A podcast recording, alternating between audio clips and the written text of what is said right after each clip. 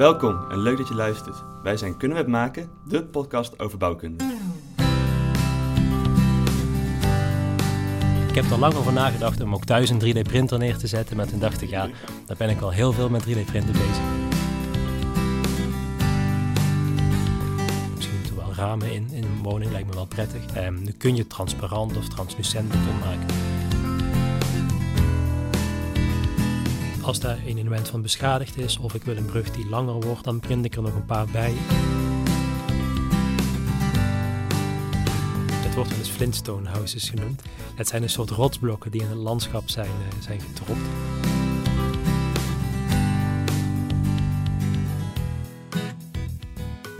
Vanaf vandaag moet ik helaas mededelen dat ook Pieter is gestopt als host van onze mooie show. Maar wij hebben ook voor Pieter weer een hele leuke vervanger gevonden. Saar Driessen. Saar, kun je iets over jezelf vertellen? Hoi, ja, nou, nou ik ben dus Saar. Uh, momenteel tweedejaars masterstudent van Structural Engineering and Design. Hiervoor heb ik drie jaar de bachelor gedaan, hier ook in Eindhoven. En uh, ja, ik heb heel veel zin in. Ik ben benieuwd wie we allemaal tegen gaan komen. Dankjewel. Ik vind het hartstikke leuk dat jij er ook bij bent. En uh, laten we een mooie podcast bouwen. Laten we dat doen. Huizen bouwen doen we in de wereld al jaren. We begonnen met onze houten hutjes, gingen door naar stenen stapelen en zijn inmiddels aanbeland bij het printen van onze eigen huizen. Ongeveer een jaar geleden zijn we in Eindhoven de eerste huurders ingetrokken in het betonnen 3D-geprinte huis. Lopen we hiermee in Eindhoven voor op de rest van de wereld? Of zijn er nog veel meer grote projecten te vinden? Is 3D-printen wel echt de toekomst? En wat is de huidige state of the art? Om deze vraag te bespreken hebben we vandaag een hele leuke specialist uitgenodigd. En dat gaan wij samen doen met onderzoeker aan de TU Eindhoven, Rob Wolfs. Hallo. Hey uh, Rob, kan je, want je werkt nu dus aan de Technische Universiteit van Eindhoven. Kan je een beetje kort vertellen wat je precies doet op de TU? Ja, ik ben universitair docent hier bij de faculteit bouwkunde, ook bij de Unit Structural Engineering and Design. Um, ik geef dus les, maar ik doe ook onderzoek. En dat onderzoek richt zich voornamelijk op het 3D-printen van betonconstructies. Leuk. En uh, want hiervoor heb je een PhD gedaan, klopt? Ja, Wat, uh, dat klopt. Waar ging je PhD precies over? Nou, die PhD die ging ook al over 3D-printen en eigenlijk begon het al daarvoor. Ik heb ook mijn afstudeerproject hier in Eindhoven gedaan op het gebied van 3D-printen. En daar is de interesse en ja, de, de, de spark zeg maar begonnen. En uh, vandaag doe ik dat nog steeds. Um, maar het onderzoek, een PhD-onderzoek, is dus vier jaar onderzoek. En dat rond je af met een proefschrift en een verdediging. En daar heb ik onderzoek gedaan naar het printen van beton. Wat zijn daar de eigenschappen van? Uh, zijn die uh, constructies veilig? En wat kan er allemaal misgaan? En uh, zijn ze veilig? zeker, mits je natuurlijk op de goede manier print en dat ook op de goede manier test. Oké, okay, super. En heb je ook nog hobby's buiten de TU? Ja, ik heb zeker, ik heb zeker nog hobby's buiten de TU. Ik heb er al, al moet ik zeggen, ik heb er lang over nagedacht om ook thuis een 3D-printer neer te zetten. Maar toen dacht ik, ja, daar ben ik al heel veel met 3D-printen bezig. Nee, ik vind het heel leuk om uh, muziek te maken. Ik speel gitaar en ik tennis en uh, squash ook graag. En we hebben sinds een half jaar een hond. En dat uh, vraagt ook veel aandacht, maar dat is wel heel erg leuk. En hoe, hoe, heet de hond? De hond heet Noah. Noah, oké. Okay. Ehm, ja, laten we beginnen met het vragenvuur. Wij gaan zo meteen vijf vragen op je afvuren en probeer korte antwoorden met waar of uh, niet waar. Uh, ik zou beginnen met de eerste. Uh, 3D beton printen is de toekomst voor beton. Waar? In Eindhoven zijn we bezig op de voorgrond van 3D geprint beton. Waar? Als je slim print, heb je geen ander materiaal meer nodig. Niet waar. 3D geprint beton zou meer moeten worden opgepakt door het bedrijfsleven. Waar? we hebben het plafond bereikt met de innovatie. Niet waar. Niet waar. En welke innovaties zouden er dan nu nog uh, aankomen? Nou, ik denk dat we pas in de, in, de kinderschoenen staan, zeg maar, op het gebied van 3D-printen. Maar ook als je iets breder kijkt naar digitalisering in de bouw, waar 3D-printen een goed voorbeeld van is, um, dan valt daar nog heel wat terrein te winnen. Um, het goede nieuws is denk ik wel dat je ziet in de afgelopen jaren dat er heel veel, uh, heel veel industrie, heel veel bedrijven, die beginnen die, die transformatie te maken. Dus die beginnen te werken met robots, die zetten hele fabrieken op waar robots of 3D-printers in werken. En ik denk dat dat een belangrijke stap is om ja, bij te dragen aan die problematieken die we allemaal wel kennen. Hè? Op het gebied van duurzaamheid en productiviteit die ze achterblijven. Uh, maar we zijn eigenlijk pas net begonnen. Zeker als je kijkt naar andere industrieën die al veel verder zijn. En uh, wat, wat voor industrie bedoel je dan? Nou, bijvoorbeeld uh, de auto-industrie of andere maakindustrieën. Ja. Daar zie je dat hele productieprocessen al uh, allemaal helemaal zijn geautomatiseerd en die, die zijn heel efficiënt. En op de bouwplaats of ook in, in prefab-omgevingen, daar gebeurt nog veel met ja, wat, wat traditionelere machines of nog met de hand zelfs. Ja. En het gebruik van robots uh, kan dat heel erg versnellen, maar biedt ook uh, ruimte voor optimalisatie. Maar zoals je net zei, is dus het bedrijfsleven al wel heel erg involved in, uh, in het onderzoek van 3D-geprint beton, of niet? Ja, dat klopt. En dat begon ook al een aantal jaren geleden, um, toen we dus met dat promotieonderzoek begonnen. Um, toen zijn er al een aantal partijen ingestapt in dat onderzoek, die ik denk toen nog heel erg wilden zien, wat is dat eigenlijk printen en wat kan dat betekenen voor, voor, voor onze industrie en voor ons bedrijf, voor onze business. Um, en ondertussen zijn dat de partijen die ook zelf al printers hebben aangeschaft of die al projecten hebben gerealiseerd of die de engineering voor geprinte huizen doen. Dus een aantal jaar geleden was het nog een beetje aftasten en kijken waar we naartoe gaan. En nu ja, lopen ze eigenlijk voorop in die, uh, in die printwereld met de eerste projecten. Maar hij zegt dat mag eigenlijk nog wel heel veel meer vanuit het bedrijfsleven. Ja, het blijft natuurlijk wel, het blijven nog, nog vrij unieke individuele projecten. En um, de schaal waarop uh, de schaal van, van, de, van de problemen of de uitdaging moet ik zeggen waar we voor staan. Hè, de, de bouwopgave die er ligt, die is zo groot dat met een paar geprinte woningen, daar zijn we er natuurlijk nog niet. Ja, precies. Um, ja, laten we even bij het begin uh, beginnen. Stel, ik wil iets uh, gaan printen, en, uh, iets van beton. Hoe, hoe, doe ik dat? Hoe ziet dat eruit? Nou, je begint eigenlijk achter je computer. daar zul je een, een, model moeten maken, een 3D-model van je gebouw. Um, dat is het gebouw dat je wil, of, of, een andere constructie die je wil gaan maken. En die, die, ehm, dat ontwerp, dat knip je volgens al in je computer in laagjes op. dat, dat noemen ze slicing. Dat ken je misschien ook wel van die plastic printers. Het werkt in principe precies hetzelfde. En die laagjes, die stuur je vervolgens naar een, naar een robot, naar een 3D-printer, om die vervolgens weer uh, één voor één laag voor laag op te bouwen. En dat doe je door uh, uit een spuitkop, een, uh, een slagroomspuit, beton te extruderen. En dat beton volgt dan dat pad dat je hebt geprogrammeerd. En dat doe je laagje voor laagje. En als je klaar bent, ja, dan staat daar een, een gebouw of een brug of een muur of een vloer. Ja, want dat is een goede. Want hoe groot is de schaal van de printer? Want ja, kun je daar een heel huis onder bouwen? Of zou je eigenlijk een, uh, ja, een stoel of misschien alleen een... Uh... Ja, dat verschilt heel erg per, per printer die je hebt. Want daar zijn natuurlijk ook wel allerlei soorten en maten in te, krijgen. er zijn printers die kunnen hele gebouwen in één keer printen. Dus die kun je zelfs op de bouwplaats zetten. En dan moet je je voorstellen, dat is een hele groot, heel groot portaalsysteem. Um, die echt meters bij meters kan printen. Maar je hebt ook printers die zijn een stukje kleiner en die kunnen misschien inderdaad de schaal van een, van een stoel en, uh, en, en, niet groter dan dat. En uh, wat voor materiaal gaat er in de printer? Nou, wij werken voornamelijk met beton, maar uh, daar moet ik meteen een kanttekening bij plaatsen. Beton is natuurlijk een materiaal, cement en zand en grindkorrels en daar gooi je water bij. En je ziet dat de schaal waarop wij werken, die laagjes waarmee wij printen, die zijn nog redelijk klein waardoor er eigenlijk niet hele grote korrels in kunnen. En dan is het formeel wellicht niet echt beton te noemen, maar zou je het meer mortel moeten noemen, waarmee wij printen. Maar er is ook mogelijkheid om er wel grind bij te mengen en dan is het gewoon beton, zoals we het kennen van ja, het materiaal beton. Want aan het begin zei je dat er wel ook andere materialen nodig waren bij uh, het printen van beton. Ja. Bedoel je daarmee al dat mortar wat dan net iets anders is? Of heb je ook echt wel andere nou, ik denk, nog ik denk wellicht nog wel meer. Um, beton heeft heel veel eigenschappen. Hè. Beton is sterk. Uh, beton is ook uh, bestand tegen, tot op zekere hoogte tegen brand. Heeft bepaalde, bepaalde akoestische eigenschappen. En zou ook kunnen isoleren, mits je het met een bepaalde samenstelling verwerkt en print. Maar uiteindelijk zijn er voor een gebouw natuurlijk veel meer eisen dan alleen maar het moet, het moet sterk zijn. En die isolatie-eis zal waarschijnlijk niet genoeg, zijn, of die isolatieperformance zal niet genoeg zijn om daaraan te voldoen. En ja, misschien wil je ook wel uh, licht binnen laten vallen. Hè, misschien moeten er wel ramen in, in een woning, lijkt me wel prettig. Um, nu kun je transparant of translucent beton maken, maar dat is toch ook allemaal wel lastig. Dus al met al denk ik dat er heel veel eisen zijn aan een, aan een gebouw of aan een product dat je print die tot op zekere hoogte met beton uh, geprint kunnen worden, maar um, het zal niet het enige materiaal zijn dat we gebruiken. Ja, precies. Dus je bedoelt daarmee meer als je echt een heel gebouw wil maken of ja. een kleine woning, dat je daar niet alleen maar beton voor nodig hebt. Ja, dat klopt. Ja, ja. En nu hebben we vroeger wel eens geroepen dat we, um, dat we dat wel allemaal met beton zouden kunnen doen. En dat kan ook wel, want er zijn dus heel veel verschillende uh, eigenschappen van dat materiaal. Maar misschien moeten we vanuit een soort circulariteitsgedachte daar nog wel even goed over nadenken. Want als je al die materialen door elkaar heen gaat mengen en als je die allemaal in elkaar over laat lopen, dan wordt het natuurlijk wel heel lastig om die weer her te gebruiken of weer uit elkaar te halen. Dus het kan ook vanuit die gedachte slim zijn om juist losse materialen te printen en die dan eventueel ja, aan elkaar te koppelen, maar ook op zo'n manier dat je ze ook wel los zou kunnen halen.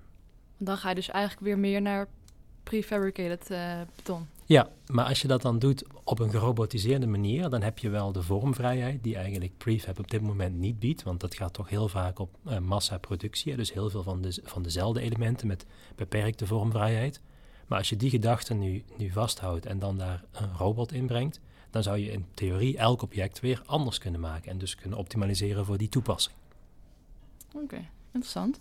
En ehm, wat zijn nou de, de, beetje de ambities dan met de printen? Wat zijn de mooie mogelijkheden die, waar je naar zoekt? Eh, ook in het kader van vormvrijheid? Ja, ja, ik denk dat dat een, eh, een goed punt is. Je moet gebruik maken van de voordelen van die techniek. Um, en vormvrijheid is daar, is daar één van. Dus je zou, je zou um, op maat zou je kunnen gaan produceren. Afhankelijk van, van de toepassing of van de vraag zou je iets kunnen maken dat daar precies aan voldoet. In plaats van dat je een standaard product hebt ja, dat, eigenlijk, ja, dat eigenlijk overal wordt toegepast. Um, het biedt ook mogelijkheid om sneller te werken. Um, en ook om uh, minder materiaal te gebruiken. En ik denk die combinatie, dus het sneller kunnen werken met minder materiaal, maar ook met die vormvrijheid, uh, dat is uiteindelijk de, de, het, het grote voordeel, de combinatie van die, van die drie, uh, van deze techniek. En zo moet je denk ik ook toepassen, want anders ben je aan het printen om te printen en dat is denk ik geen doel op zich. Want minder materiaal, hoe bedoel je dan minder materiaal? Als ik een muur bouw, dan heb ik toch ja, no gewoon een muur nodig. Ja, zeker. Maar normaal gesproken, um, dat klopt natuurlijk, heb je gewoon een muur nodig. Maar uh, die muur die is deels zo massief zoals we hem kennen, omdat dat makkelijk is om te maken. We maken eerst een bekisting en dan storten we die vol met beton. Ja, en dan wordt die muur vanzelf massief. Het is heel moeilijk om daar ruimtes in te besparen, om daar holle ruimtes waar, of waar minder materiaal zit. Um, maar als je, als je echt kijkt naar het constructieve gedrag, dan zijn er echt wel plekken in die muur of in die kolom of in die balk waar je misschien wel wat minder materiaal zou kunnen gebruiken. Helemaal geen of een dunnere doorsnede zou ook nog kunnen. Ja, en dat is heel lastig om te maken met bekisting. Maar omdat je dus laagje voor laagje werkt met zo'n printer, kun je eigenlijk op elke plek kun je beslissen, leg ik daar materiaal neer, ja of nee? En zo ja, hoeveel materiaal leg ik dan neer? Of welk materiaal leg ik dan neer? En dan kun je dus materiaal gaan besparen. Oké. En uh, als we dan even teruggaan op die snelheid van dat printen. Want je zei net, de printer die kan veel sneller uh, nou ja, de elementen maken waardoor de productie ook sneller kan. Ja. Uh, als je dat vergelijkt met uh, dus de prefabricated betonnen elementen, ja. gaat dat ook sneller dan dat? Want ik kan me voorstellen dat je één zo'n printer die moet een heel element printen, terwijl als je gewoon geprefabriceerde elementen maakt, dan is het uh, beton erin storten en door. Ja. ja, dat klopt. Ik denk ook niet dat een printer kan concurreren met uh, prefab van massieve constructies. Want het, je hebt helemaal gelijk, als je dat in één keer vol stort, ja, dan, dan moet je wel even wachten tot je de bekisting eraf kunt halen, maar dan ben je in principe klaar.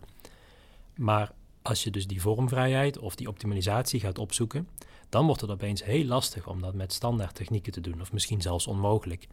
En als je die vergelijking gaat maken, ja, dan ga je zien dat printen wel echt een voordeel biedt. Ja, precies. Dus de winst zit hem echt in, uh, in de optimalisatie en minder materiaalgebruik ten opzichte van uh, gepre geprefabriceerd uh, ja, beton. zeker.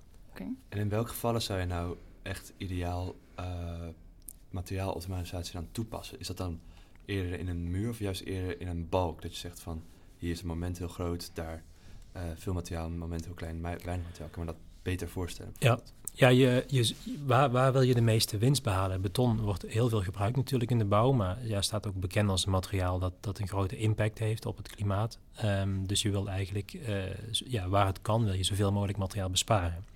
En nou zit het grootste deel van beton zit in, in, in vloerconstructies, dus in vloeren en wanden en schijven. Dus eigenlijk, ja, in, daar zitten de grote volumes. Dus je kunt ook je richten op kolommen en balken. Um, en daar valt ook wel wat te besparen. Maar uiteindelijk denk ik dat de grootste winst zit in het optimaliseren van vloerconstructies en van wanden. Eh, als je het over gebouwen hebt natuurlijk. En ja, in civiele constructies gaat het dan vaak over, over bruggen waar we ook mee bezig zijn. Waar natuurlijk ook flink veel materiaal uh, te besparen valt door te optimaliseren. Ja, want jullie hebben ook al een brug gemaakt, toch? Ja, klopt. We hebben zelfs al twee bruggen gemaakt. Um, dat begon een aantal jaar geleden een klein bruggetje, een fietsbruggetje in Gemert, dicht bij Eindhoven. En een paar jaar geleden hebben we een brug in Nijmegen geprint, die weer een stuk groter en een um, grotere vormvrijheid heeft dan die brug in Gemert. Ja. Want uh, hoeveel meter overspant dan de brug in Nijmegen ongeveer? Um, de brug in Nijmegen die overspant bijna 30 meter, maar daar moet ik wel bij zeggen dat is van, uh, van kolom tot van, over meerdere kolommen heen. Dus de, okay. de totale overspanning is 30 meter, maar de vrije overspanning is wel iets kleiner. Oké, dat is wel een groot ding al. Ja, dan wordt de schaal wordt dan een stukje groter dan, uh, dan hiervoor. En uh, nou weten we natuurlijk dat bij beton die kan vooral compressie hebben en eigenlijk niet zoveel in, uh, in trekkrachten. En in een brug kan ik me voorstellen dat daar toch ook wel iets van wapening in zou moeten. Kan dat gewoon met, in 3D-geprint beton of wordt dat heel ingewikkeld? Ja. Of, uh... Nee, dat klopt. En dat is een van de, denk ik, de uit, uitdagingen waar we nog voor staan met deze technologie. Um, als je het print, is het nog steeds beton. En dus heel goed in druk en niet zo goed in trek. Dus je zult het moeten wapenen. Dat kan op verschillende manieren. En um, in, uh, in Nijmegen, in die brug en ook in Gemert, hebben dat met voorspanning opgevangen. Dus dan hebben de elementen hebben we geprint, die hebben aan elkaar geregen en met een grote stalen kabel hebben we die onder druk gezet. Um, maar uh, dat, dat werkt niet, al, werkt niet in alle toepassingen. Dus je zou ook soms het geprinte beton moeten wapenen. En daar gaat, uh, ja, daar gaat volop onderzoeksaandacht naar uit om te kijken, kunnen we daar tijdens het printen wapening in meeprinten, door bijvoorbeeld een kabel of vezeltjes mee te nemen. Of door achteraf daar nog een wapening in of tegenaan te brengen, te schroeven, te lijmen, te, te injecteren, noem maar op. Want anders, ja, dan kun je alleen maar op druk uh, ontwerpen. En dan, ja, dan bouwen we alleen maar iglo's en koepels. En ja. Gaan we weer terug naar uh, het oude tijd. Precies, ja. Maar er is nog niet echt een uh, ideale oplossing dus voor nou, hoe je echt wapening in het beton kan krijgen momenteel. Nee, dat klopt. We zijn met verschillende um, wapeningsstrategieën bezig. Dat kunnen wapeningsstrategieën zijn die je tijdens het printen aanbrengt. Dus die je eigenlijk meeprint met het beton, stalen kabel of het vezels. Maar dat kunnen ook technieken zijn die je parallel of achteraf uh, aanbrengt. Uh, door het in het beton te schroeven of tegenaan te lijmen of te injecteren. En je ziet dat daar heel veel verschillende technieken, niet alleen hier, maar wereldwijd worden onderzocht. En ik denk niet dat er één definitieve oplossing gaat zijn die, in alle, die voor alle toepassingen geschikt is. Maar dat zal heel erg afhangen ja, van wat de toepassing en wat daar dan de, de vraag is aan, aan wapeningscapaciteit. Je hebt het over veel onderzoek richting uh, de wapening van beton. Wat voor onderzoek wordt er nog meer gedaan? Uh? Ja, er zijn denk ik een aantal onderzoekslijnen die er nu lopen. Um, hier in Eindhoven, maar ook bij andere onderzoeksgroepen wereldwijd. Wapening is er inderdaad één van. Um, een ander belangrijk thema is denk ik de, de materiaalsamenstelling. Um, en daarbij moet je denken aan het, uh, het, minimaliseren van het cementgehalte, of in elk geval van de, van de impact op, het klimaat van het materiaal dat we printen. Uh, maar ook het verhogen van de functionaliteiten van het beton dat we printen. Dus ofwel dat het uh, bijvoorbeeld sterker kan zijn, of dat het andere eigenschappen heeft um, uh, die je helemaal kunt tunen, zeg maar, zodat je op de juiste plek de juiste samenstelling hebt.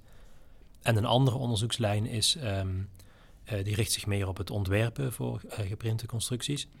Dus hoe kan ik nu een, um, een constructie ontwerpen die ook rekening houdt met die maaktechniek?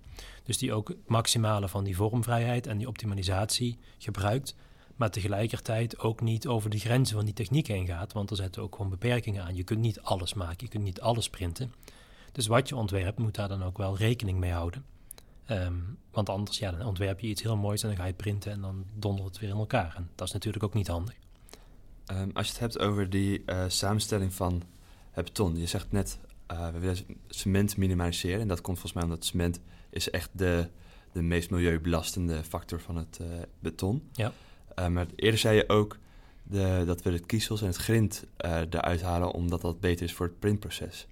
Uh, waar vul je de, dat gat dan mee op? Nou, um, die, die kiezels, het grind, het zit er niet in omdat het lastig is voor het printproces. Maar eigenlijk zouden we dat juist wel willen toevoegen. En het klopt inderdaad, als je het cement dan weer gaat weghalen, dan wil je dat juist dat gat nog, nog meer gaan dichten. Dus uh, een van de, van de vraagstukken die er, die er ligt is inderdaad, um, uh, kunnen we uh, toch met grotere toeslagmaterialen werken. Um, niet alleen om het cementgehalte te reduceren, maar bijvoorbeeld ook om het krimpgedrag op te vangen. Want dat is nu ook vrij lastig, omdat er geen grote korrels in zitten. Dus dat is wel een belangrijke uh, onderzoekslijn die, die zich niet alleen op het materiaal richt, want dat is één, maar het richt zich ook op de printsystemen zelf. Want dan moeten die printers, dus die printkoppen, de pomp, alles wat erbij uh, bij komt kijken, moeten ook dat materiaal kunnen verwerken. En ja, dat is ook nog wel, dat is op dit moment nog wel lastig. En we, uh, waar in het systeem uh, loopt het dan precies vast met het uh, grote materiaal? Is dat in de pomp of is dat ook in de kop van de... Ja, dat ligt er een print? beetje aan waar je dat grind uh, of waar je andere toeslagmaterialen... Het zou ook met, met vezels heb je een beetje hetzelfde vraagstuk eigenlijk. Waar, waar breng je die in? Doe je dat helemaal in het begin van het systeem, dus waar je het materiaal nog gaat mengen? Vervolgens ga je het verpompen, dan moet het door een pomp heen. Daar wordt vaak druk opgebouwd, dus je kunt je voorstellen als daar allemaal dingen vastlopen ja, dan, dan warmt het systeem heel erg op of dan schieten de druk omhoog. Dat is niet zo prettig. Ehm, dus dat, dat kan aan de voorkant, maar dat, ja, dat, dat kan tot problemen leiden. Je kunt het ook helemaal aan het einde doen, dus bij de printkop, dat zie je ook wel eens. Dan heb je eigenlijk een soort basismateriaal dat je tot aan de printkop uh, verpompt. En dan moet je op het laatste moment moet je dat er dan bij ehm, mengen. Ja, dat vraagt dan wel dat je bij die printkop nog iets van een extra mengsysteem en een doseersysteem hebt. Uh, ja, dat moet je dan ook wel goed afstellen met de juiste snelheden, met de juiste volumes enzovoort. Want anders ja, dan liggen die, die korrels ergens onderin of bovenop of die vezels die gaan alle kanten op en dat wil je natuurlijk ook niet. En uh, hoe wordt dat uh, momenteel hier in Eindhoven dan gedaan? Aan het begin of aan het eind? Ja, we kijken eigenlijk naar twee dingen. Uh, we kijken enerzijds um, wat gebeurt er als je op verschillende plekken in het proces iets injecteert. Of dat nou toeslagstoffen zijn of een vloeistof bijvoorbeeld. En ja, wanneer en met welke verhouding komt het dan uit die printkop.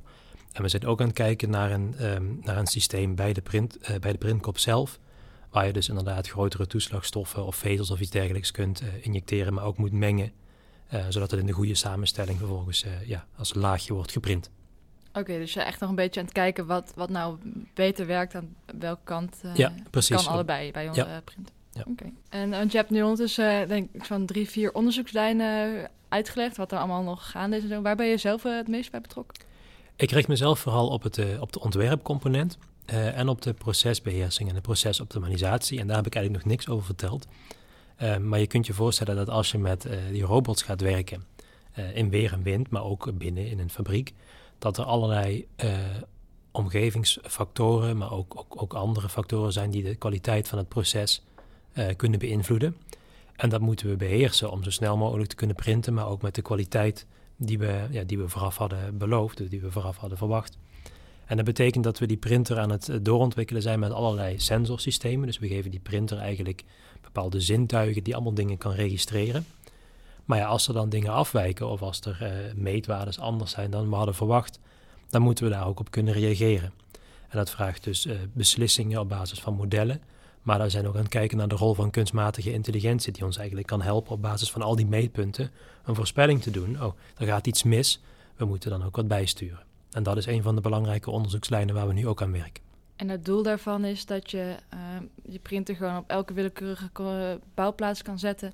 En dat je dan, uh, terwijl het regent of als het, uh, nou regen is misschien lastig, maar als de klimaatomstandigheden bijvoorbeeld anders zijn, dat je alsnog dezelfde kwaliteit kan printen. Ja, in een ideale situatie zou je zeggen, die printer die staat er, je hebt je ontwerp gemaakt, je drukt op start en je komt de volgende dag terug en die printer heeft zelf bedacht onder welke snelheden, samenstellingen, um, klimaatinvloeden hij moet werken om het huis op de beste manier te kunnen maken.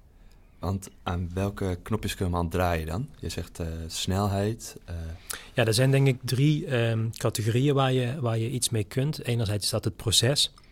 Um, en het proces moet je denken aan de printsnelheid bijvoorbeeld of andere instellingen van je systeem.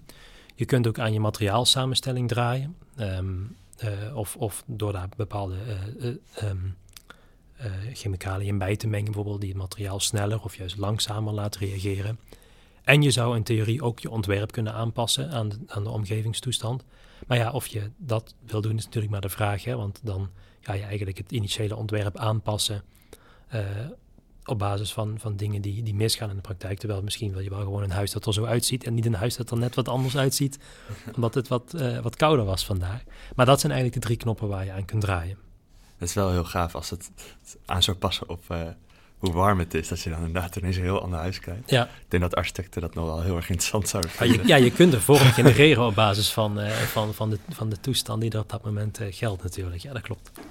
Um, en um, procesoptimalisatie zei ook vooral in het ontwerp. Um, wat voor uh, ontwerpoptimalisaties zou je dan uh, toepassen? Wat is, hoe ja, zie je dat? Ja, een bekend, bekend voorbeeld is natuurlijk topology optimization. Dus dan, dan begin je met een, een domein waarin je materiaal zo efficiënt mogelijk gaat plaatsen. En dan krijg je hele natuurlijke vormen.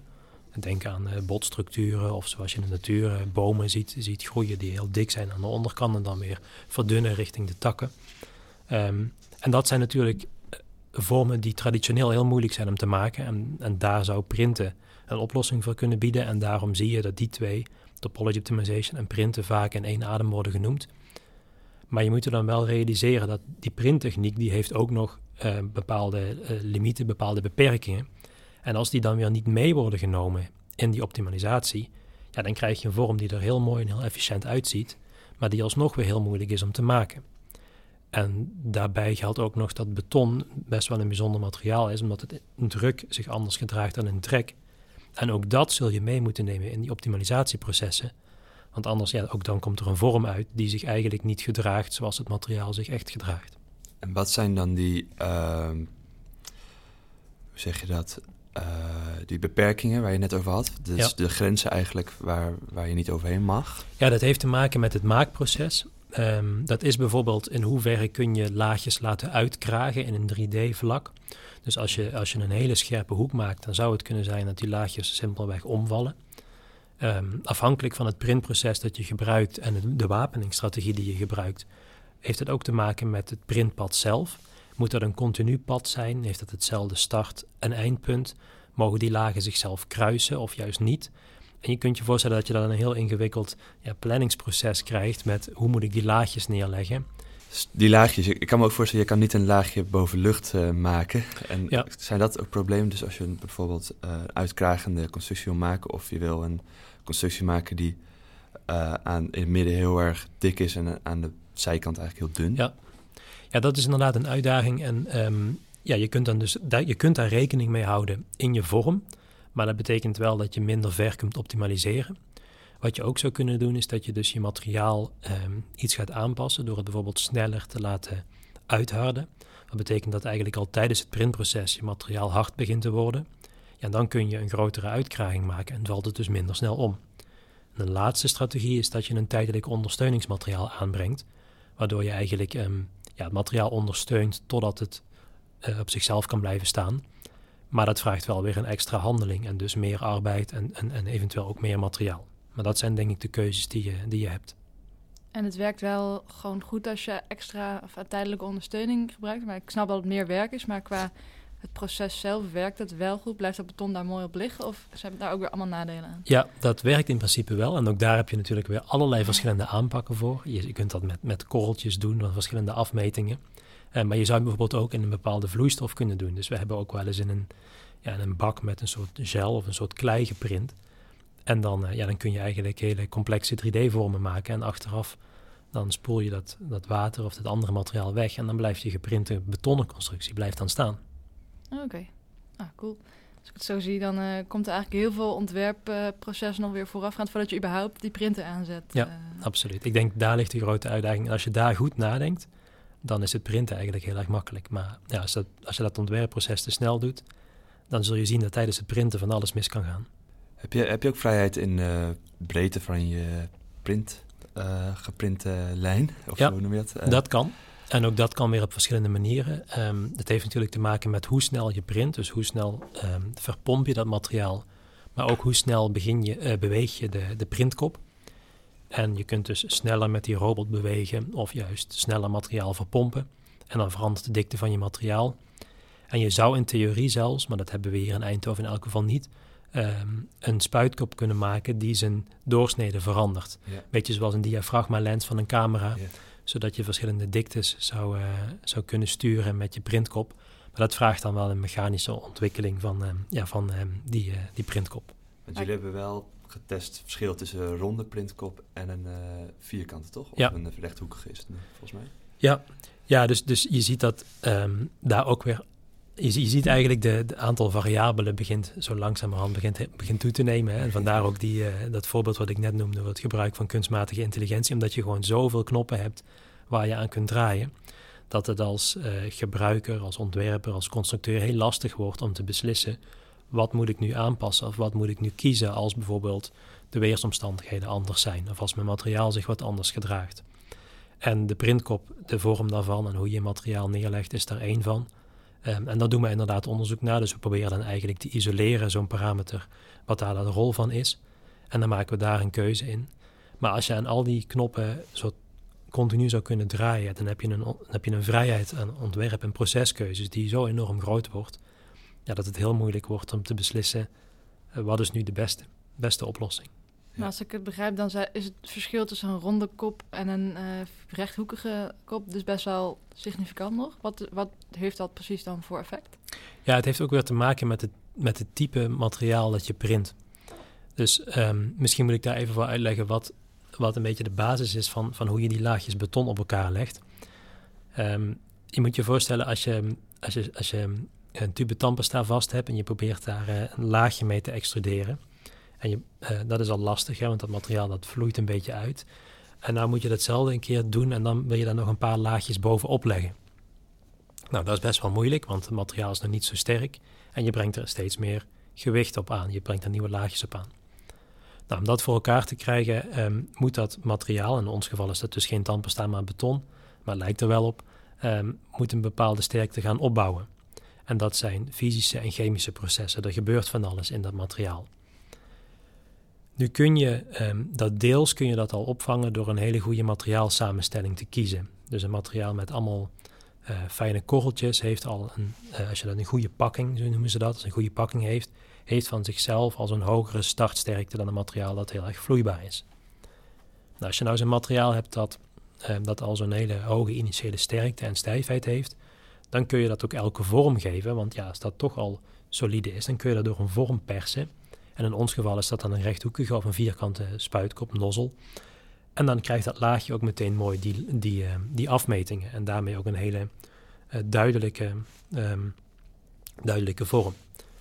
Als je materiaal hebt dat van zichzelf wat meer vloeibaar is, um, dan zul je misschien um, iets eraan moeten toevoegen. Vaak zijn dat bepaalde chemicaliën die het materiaal versnellen, die het dus heel snel laten uitharden.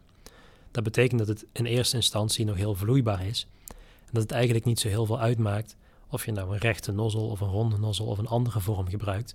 Want het materiaal is nog zo vloeibaar, dat stroomt daar gewoon doorheen en dat, dat vergeet eigenlijk die vorm. En pas als het op het printbed neerkomt, dan begint dat hard te worden, begint dat sterker te worden en blijft het te staan. Dus het heeft ook te maken met de materiaalstrategie die je gebruikt, uh, welke printkop er het beste bij past. Oké. Okay. Um, wat mij nog afvroeg, en dat, dat, dat, dat, daar loop ik al een tijdje mee.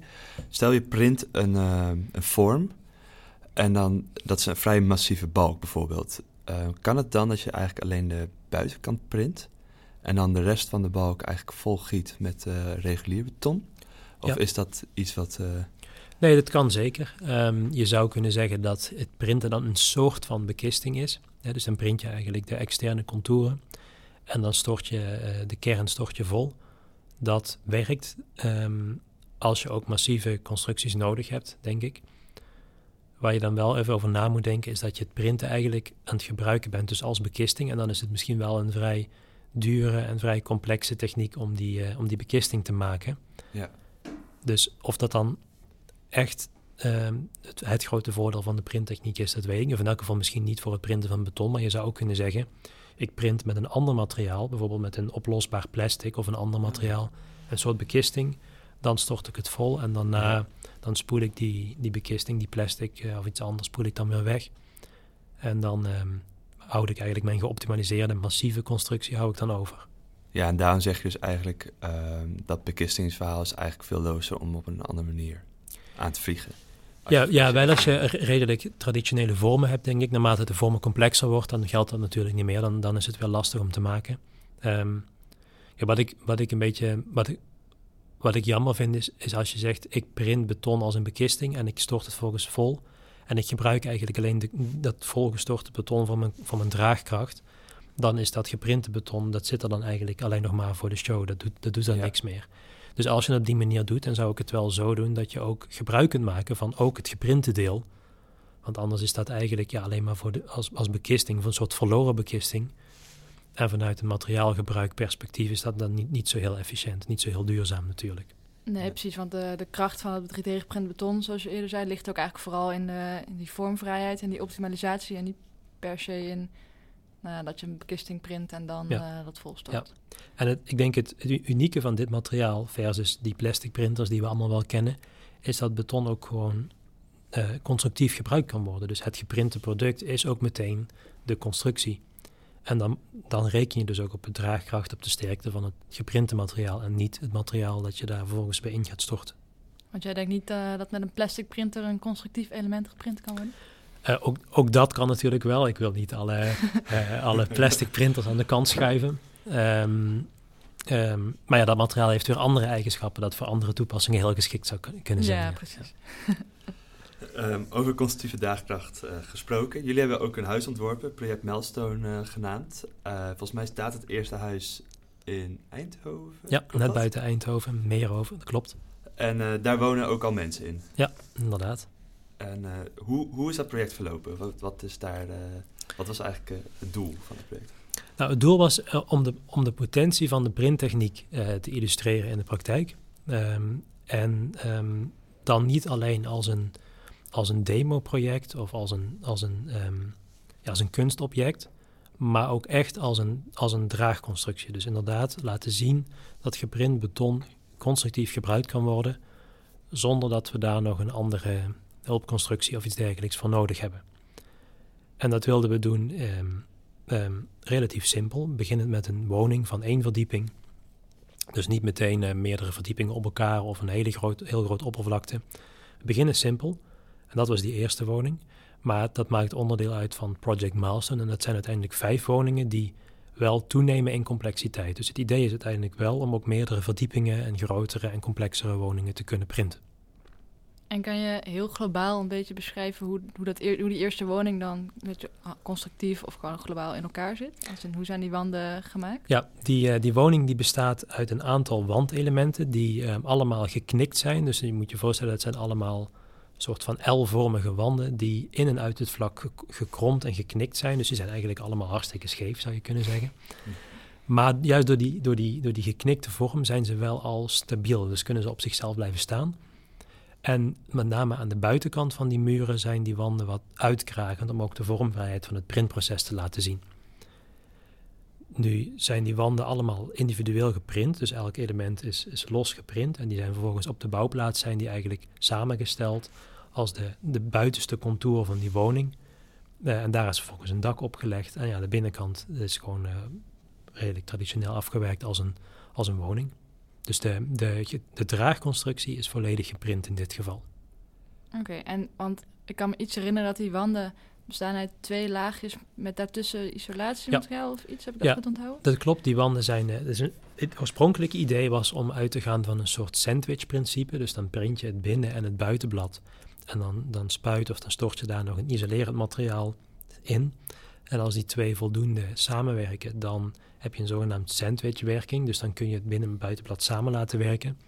Voor de eerste woning is uiteindelijk gekozen om, dat, om daar niet, ehm, niet op te rekenen. Dus een soort conservatieve, veilige aanname is er alleen met het binnenblad gerekend. Dus de draagkracht en de, de stabiliteit, die komt alleen maar uit het binnenblad. Maar in de toekomst zou het natuurlijk wel mooi zijn als we dan ook echt die sandwichwerking volledig benutten. Want in dit geval ehm, ja, wordt het, het buitenblad nog niet echt belast. En dat is, ja, dat is op zich ook wel, natuurlijk wel jammer, want daar valt nog wel wat, eh, wat te winnen. Ja. Maar ja, het was de eerste woning en ook vanuit een veiligheidsperspectief, en, en, en daar is een vergunning voor verleend, is daar wel een, eh, ja, een veilige aanname in gedaan. Ja, ja, ja, precies. Want er is natuurlijk geen NEN-code voor de geprint beton. Of... Nee, nee er, zijn nog geen, ehm, er zijn nog geen standaarden voor geprinte constructies, al wordt daar wel volop aan gewerkt. En de manier waarop we dat dan tot nu toe doen, en ik denk dat dat ook nog wel even zo gaat, is dat we ehm, met behulp van experimenten laten zien dat die constructies veilig zijn. Dus enerzijds kijken we waar het geprinte beton ehm, afwijkt van die normen, want waar het niet afwijkt, het is gewoon beton. Dus waarom zouden we dan niet gewoon die normen kunnen gebruiken? Maar waar het wel afwijkt, doen we dan aanvullende proeven. En dat kunnen soms echt hele grote proeven zijn, waarbij we dus een volledig deel van zo'n woning of van zo'n brug maken. En vervolgens gaan belasten om te laten zien dat het veilig is, of om te snappen hoe zo'n constructie werkt en misschien wel hoe die constructie bezwijkt, zodat we de- ja, daar ook mee kunnen rekenen. Dus eh, als je zo'n beetje moet gokken, hoeveel uren hebben jullie in het, in het lab gestaan om te testen voor eh, dat eerste huisje? Oeh, dat is een moeilijke vraag. Ja, hoeveel zit, dagen? ja, daar zitten. Nou ja, ehm, uiteindelijk duurt zo'n test natuurlijk niet zo extreem lang, maar het hele proces, ja, dat, daar zijn we wel heel lang mee bezig geweest. Kan ik me wel voorstellen. Want die eh, testen die jullie hebben gedaan, ik kan me voorstellen, drukproeven, eh, wat, wat, nog meer? Wat, wat zijn de hele... Ja, je wilt enerzijds wil je gewoon de materiaaleigenschappen bepalen. Dat is voor het beton inderdaad vaak een, druksterkte, de E-modulus enzovoort. Maar wat natuurlijk wel typisch is van, van, van printen, en niet alleen van beton, is dat je laagjes op elkaar legt. Dus los van het bulkmateriaal, zoals we het noemen, wil je ook de hechtsterkte tussen die laagjes wil je die snappen. En ehm, nu het ingewikkelde is dat die hechtsterkte ook weer afhangt van allerlei, ehm, van allerlei parameters, van allerlei toestanden. Dus als je bijvoorbeeld heel langzaam of heel snel print, dus dan duurt het heel lang of juist heel kort voordat je twee laagjes op elkaar print, ja, dan kan die hechtsterkte zou kunnen afnemen. Als het buiten heel warm en heel droog is, of juist heel koud en heel vochtig, ja, dan heeft dat weer invloed op hoe goed die eh, laagjes aan elkaar hechten. Dus los van die materiaaleigenschappen van het, het, het beton dat we gebruiken, willen we ook graag die hechtsterkte snappen. En vervolgens stoppen we dat weer allemaal in een constructie. En die is weer vele malen groter dan alleen maar twee laagjes op elkaar. En willen we dus ook het constructiegedrag analyseren. Dus jullie hebben ook gewoon hele elementen geprint uh, en die in het lab uh, getest ja. totdat uh, ze uit elkaar vielen of zo. Ja, en dat is, ja, dat is natuurlijk nu is dat noodzakelijk en vanuit een onderzoeksgedachte heel erg leuk. Maar je kunt je voorstellen dat elke keer als we een brug of een huis willen printen, dat we er eerst eentje moeten maken. En die kapot moeten ja. maken. Dan weer een nieuwe moeten printen. Dat werkt natuurlijk niet. Heel optimaal. Dat is niet heel erg optimaal, niet heel erg duurzaam. Maar um, ja, in de toekomst willen we natuurlijk van dit soort proeven leren. En op basis daarvan standaarden, normeringen en dergelijke kunnen gaan opstellen. Zodat we ja, uiteindelijk geen proeven meer hoeven te doen. Of in elk geval geen destructieve proeven meer hoeven te doen. Misschien alleen nog maar bepaalde metingen om te garanderen dat de kwaliteit uh, is zoals we hadden gehoopt. Want jullie ja. observeren het huis ook waar die mensen nu in wonen? Of? Ja, in principe worden eigenlijk alle geprinte constructies waar we aan werken worden nog geïnspecteerd. En, en, en daar, ja, daarvan wordt in de gaten gehouden of die uh, constructies zich gedragen zoals we, uh, zoals we hadden verwacht. Een van de onderzoekslijnen waar we nu wat recenter mee bezig zijn, is om te kijken of we ook sensoren kunnen integreren, ook bij voorkeur tijdens het printproces zodat die, uh, ja, die constructies ons eigenlijk zelf kunnen vertellen wat hun toestand is. Ja. Of er ergens scheuren ontstaan of dat er bepaalde spanningen worden overschreden of iets dergelijks. Zodat we daar rekening mee kunnen houden in, uh, ja, in die constructies, maar zeker ook in de, in de ontwerpen die we daarna maken. Uh, wat mij nog afvroeg, wie is eigenlijk de architect, architect van dit huis? Um, ja, er is een, er is een architect, uh, die heeft, um, die heeft het concept um, bedacht. En het is best wel leuk, want die, die, die, um, het wordt wel eens Flintstone houses, wordt het wel eens genoemd. Het zijn een soort rotsblokken die in het landschap zijn, uh, zijn getropt. Dat is een beetje het idee waar je, waar je aan moet denken. En dat zie je ook wel als je, als je voor die woning staat. Dan lijkt het deels lijkt het vrij massief, maar het is dus gemaakt met een heel ja, fijn laagje beton. Krijgen die mensen dan ook een Flintstone auto erbij? Die vierkante wielen? Of is dat dan... Ja, die moeten we nog printen. Maar... Oké, okay, nou, dat is wel een raceauto geprint, toch? Ja, dat klopt, ja. Grappig.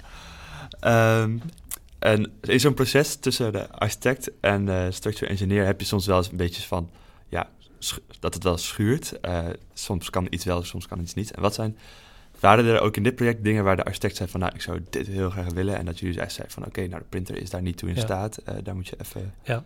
ja, dat is misschien hier nog wel belangrijker dan, dan bij traditionele processen. Want Um, de verleiding is natuurlijk groot om te zeggen printen kan alles. Dus ik ga de meest extreme vormen ontwerpen. Uh, ik ga die vormvrijheid tot zijn max opzoeken. Ja, vervolgens ga je dat dan constructief doorrekenen of je gaat het proberen te maken. En je ziet dat er dan dingen misgaan. En een van de dingen waar we bij Project Milestone heel erg op moesten letten is dat die uitkragingen van die wanden niet te groot werden. Dus ja, als je zo'n zo'n kiezel of zo'n rotsblok in het, in het, landschap voor je ziet, dan gaat dat natuurlijk alle kanten op. Dat, dat, knikt en dat draait. Um, ja, en als dat te extreem wordt vormgegeven, dat, dat, dat kan in zijn eindvorm er heel mooi uitzien. Maar tijdens het printen moet je steeds een laagje iets verder naar buiten leggen. En als je dat te veel doet, ja, dan valt het simpelweg om. Dus daar moesten we wel rekening mee houden. En dan moesten we misschien voor de eerste woning ook wel wat kuntjes voor uithalen om dat op een goede manier op te lossen. Maar dat is wel iets, denk ik, waar we ook van geleerd hebben. En wat we in de woningen die hierna komen, um, dat we daar rekening mee houden. Zodat we ja, ook de mogelijkheden, maar ook de beperkingen van die techniek meenemen al vanaf het initiële ontwerp. Ik denk wel dat als je dat op een goede manier doet, dus als je die, uh, die beperkingen weet en je neemt die al mee in je, in je, zeg maar in je digitale ontwerpproces, waar die maaktechniek, je vorm, je constructie allemaal uh, in, bij elkaar in één zit, dan denk ik dat je minder last gaat hebben van dat conflict of die, die discussies tussen die architect en die constructeur. Want eigenlijk heb je dat allemaal al vooraf in je ontwerpruimte zitten. En ja, kom je hopelijk niet tot zo'n conflict situatie. ja, ja, ja. En die, eh, die kunstjes waar je het net over had, zijn dat kunstjes die je eigenlijk wil voorkomen? Of zijn die ook wel weer handig in het printen van beton om, uh, om dat daadwerkelijk die kraging, uitkraging te gebruiken? Ehm, ja, het zou, dat zou kunnen. Ehm, in ons geval hebben we daar een interne hulpconstructie voor geprint. En ehm, dat werkt wel, dat, dat hebben we laten zien, want het is op die manier wel gelukt. Ik vind dat zelf niet de meest elegante oplossing, want dan ben je dus eigenlijk meer materiaal aan het toevoegen, puur om een vorm te maken. Ik zou het willen omdraaien, ik zou willen zeggen welke vormen zou je kunnen maken en, en binnen die vrijheid iets ontwerpen. Want anders, ja, dan, dan ben je denk ik alleen maar. Nou ja, ik wil niet zeggen dat je alleen maar esthetisch bezig bent, maar ik denk dat je die verschillende facetten moet je allemaal tegelijk beschouwen. Dus je moet natuurlijk kijken naar hoe ziet mijn gebouw eruit en welke vorm wil ik, wil ik, ehm, wil ik uiteindelijk maken. Maar ook wat zijn de mogelijkheden en beperkingen van die techniek en, en hoeveel materiaal gebruik ik daar dan voor. Ja, precies. Want je hebt nu dus meer materiaal moeten printen om die vorm te krijgen. Terwijl als je hem iets minder zou laten overhangen, dan heb je veel minder materiaal nodig en nog steeds ja. Ja. Dat klopt. Ja. We hebben momenteel natuurlijk best wel een huizencrisis. Denk je dat uh, het printen van uh, deze huizen die op gaat lossen? Of denk je van, nou, eigenlijk ligt de kracht van het beton heel erg anders?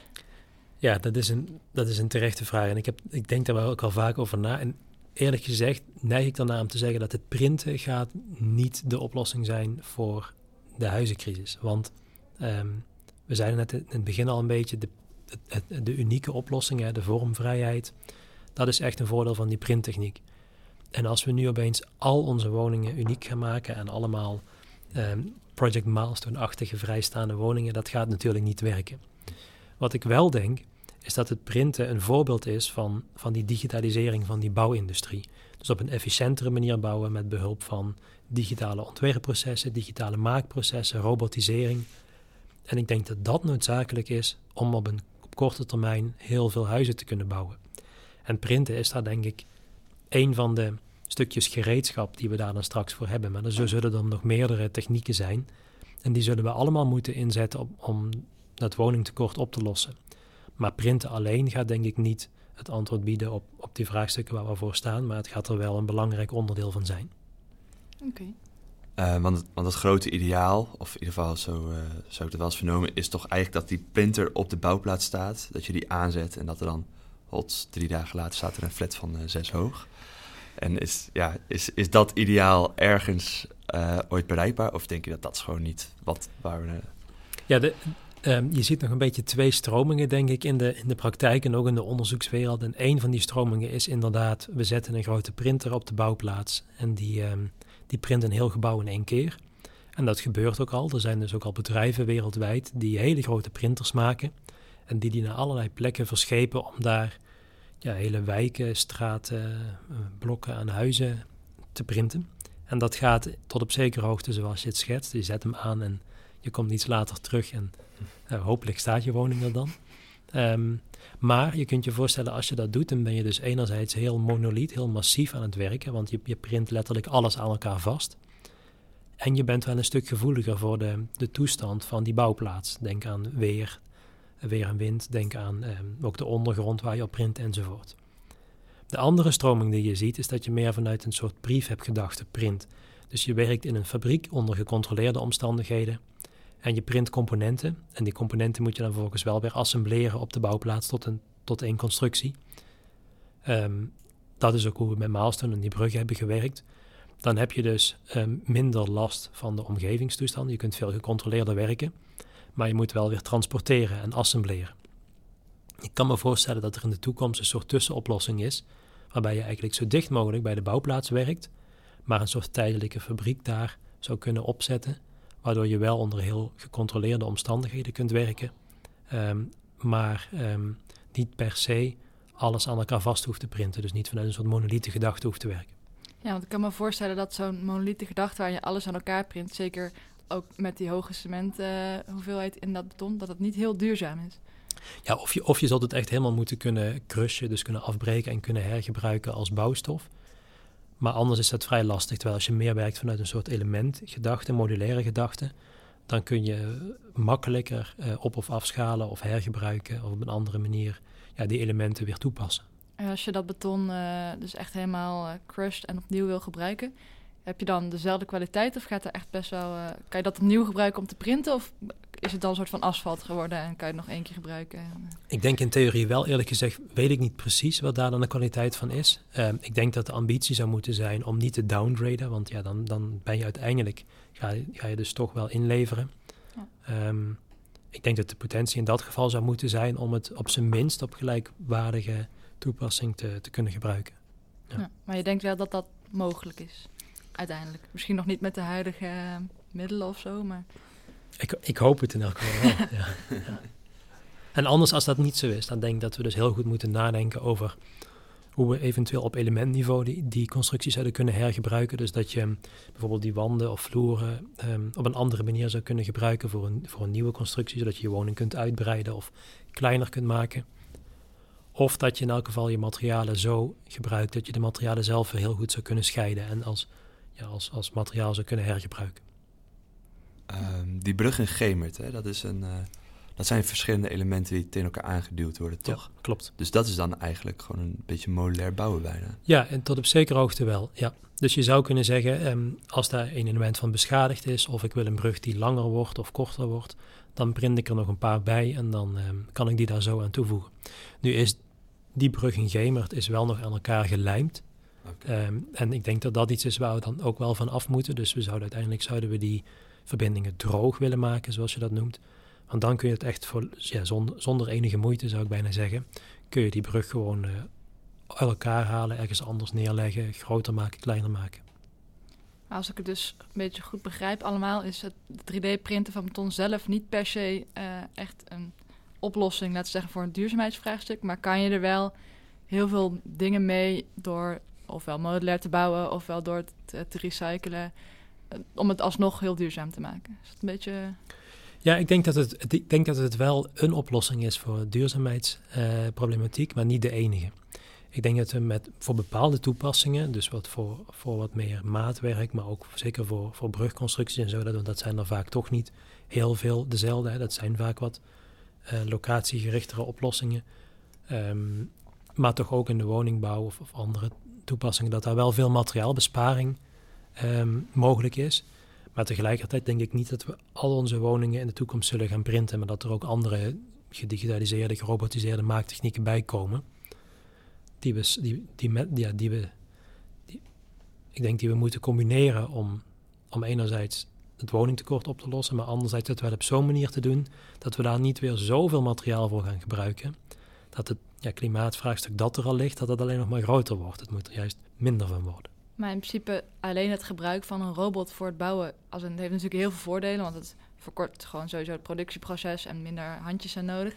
Maar puur op duurzaamheid is alleen het gebruik van een robot niet per se duurzamer dan een aantal handen gebruiken, toch? Nee, dat klopt. Maar als je je ontwerpen erop gaat aanpassen, dan wel. Dus als Ja, je de vormvrijheid van die systemen gaat gebruiken, dan kun je efficiënter gaan ontwerpen en dat dus ook maken. Maar als je inderdaad zegt, ik pak mijn huidige ontwerp eh, toepassingen en ik zet daar opeens een robot neer, dan lossen we daar niet het klimaatvraagstuk mee op. Dat klopt. Nee, dus dat moet echt opgelost worden door eh, geen materiaal toe te passen waar het niet nodig is en op die Ja. manier veel minder materiaal eh, in je constructie te Ja, je Oké. moet echt integraal je maaktechniek en je ontwerp gaan beschouwen. Ja, dat lijkt mij een goede eh, stuk om mee af te sluiten.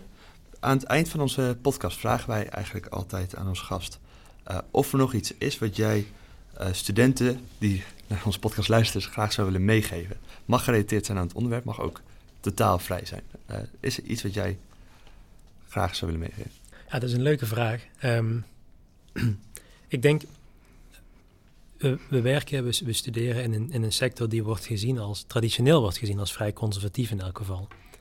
En tegelijkertijd is dat wel een sector waar we allemaal mee te maken hebben. Hè, want ik weet uit eigen ervaring, en misschien lopen jullie er nu of binnenkort ook tegenaan. We zitten allemaal op zoek naar een, naar een huis. Dat is moeilijk, dat is duur. De huizenprijzen gaan, gaan omhoog als er al een woning te vinden is. Dus daar moet iets veranderen. En ik denk dat deze generatie, ehm, dat jullie, jullie zijn uiteindelijk de professionals die die bouwindustrie, ehm, die dat woningtekort moet gaan oplossen, die de klimaatproblematiek moet gaan adresseren. Ehm, jullie zijn de professionals die dat moeten gaan doen. Dus zoek in je, in je studie en daarna zoek, zoek die, ja, die uitdaging op, zoekt ook de mogelijkheden op die we hebben. Want je kunt hier binnen deze faculteit kun je met dat soort technieken aan de slag gaan. Je kunt er afstudeerprojecten in, uh, in uitvoeren. Je kunt er vakken in volgen. Je kunt, als je interesse hebt, kun je er van alles mee. Dus als je die, die ambitie hebt, die interesse hebt, dan zou ik zeggen, um, ja, grijp die kans. Want uiteindelijk zullen we jullie, we, maar zeker ook jullie, zullen, zullen dat probleem moeten gaan oplossen. Dat uh, klinkt als een goede motivatie voor een hoop studenten om uh, de wereld een mooiere plek te maken. Uh, Rob, wij willen jou graag bedanken voor jouw aanwezigheid hier. Graag gedaan. En ja, ik vond het echt super interessant. Eerlijk gezegd had ik nog wel een paar vragen, maar we moeten helaas afronden. vond je het leuk? Ja, ik vond het hartstikke leuk om te doen. Heb je alles kunnen zeggen? Ja, ik, ook ik kan hier nog uren over doorpraten natuurlijk, maar ik vond het een, een mooie discussie. Oké. U luisterde naar Kunnen we het maken, gepresenteerd door Sjaar Driessen en Hidde van Wezel. Tot slot willen we de commissie die heeft geholpen deze podcast te maken bedanken en Joram Driessen bedanken voor het produceren van ons intromuziekje. Natuurlijk jij bedankt voor het luisteren. Wil je graag reageren op deze aflevering? Dan kan dat door te mailen naar podcast.koerstw.nl of door ons te volgen op Instagram, @koersief. Geef ons nu ook sterren op Spotify, waardoor onze podcast beter gevonden kan worden. Over twee weken zijn we terug met onze volgende aflevering. Voor nu bedankt voor het luisteren en tot ziens.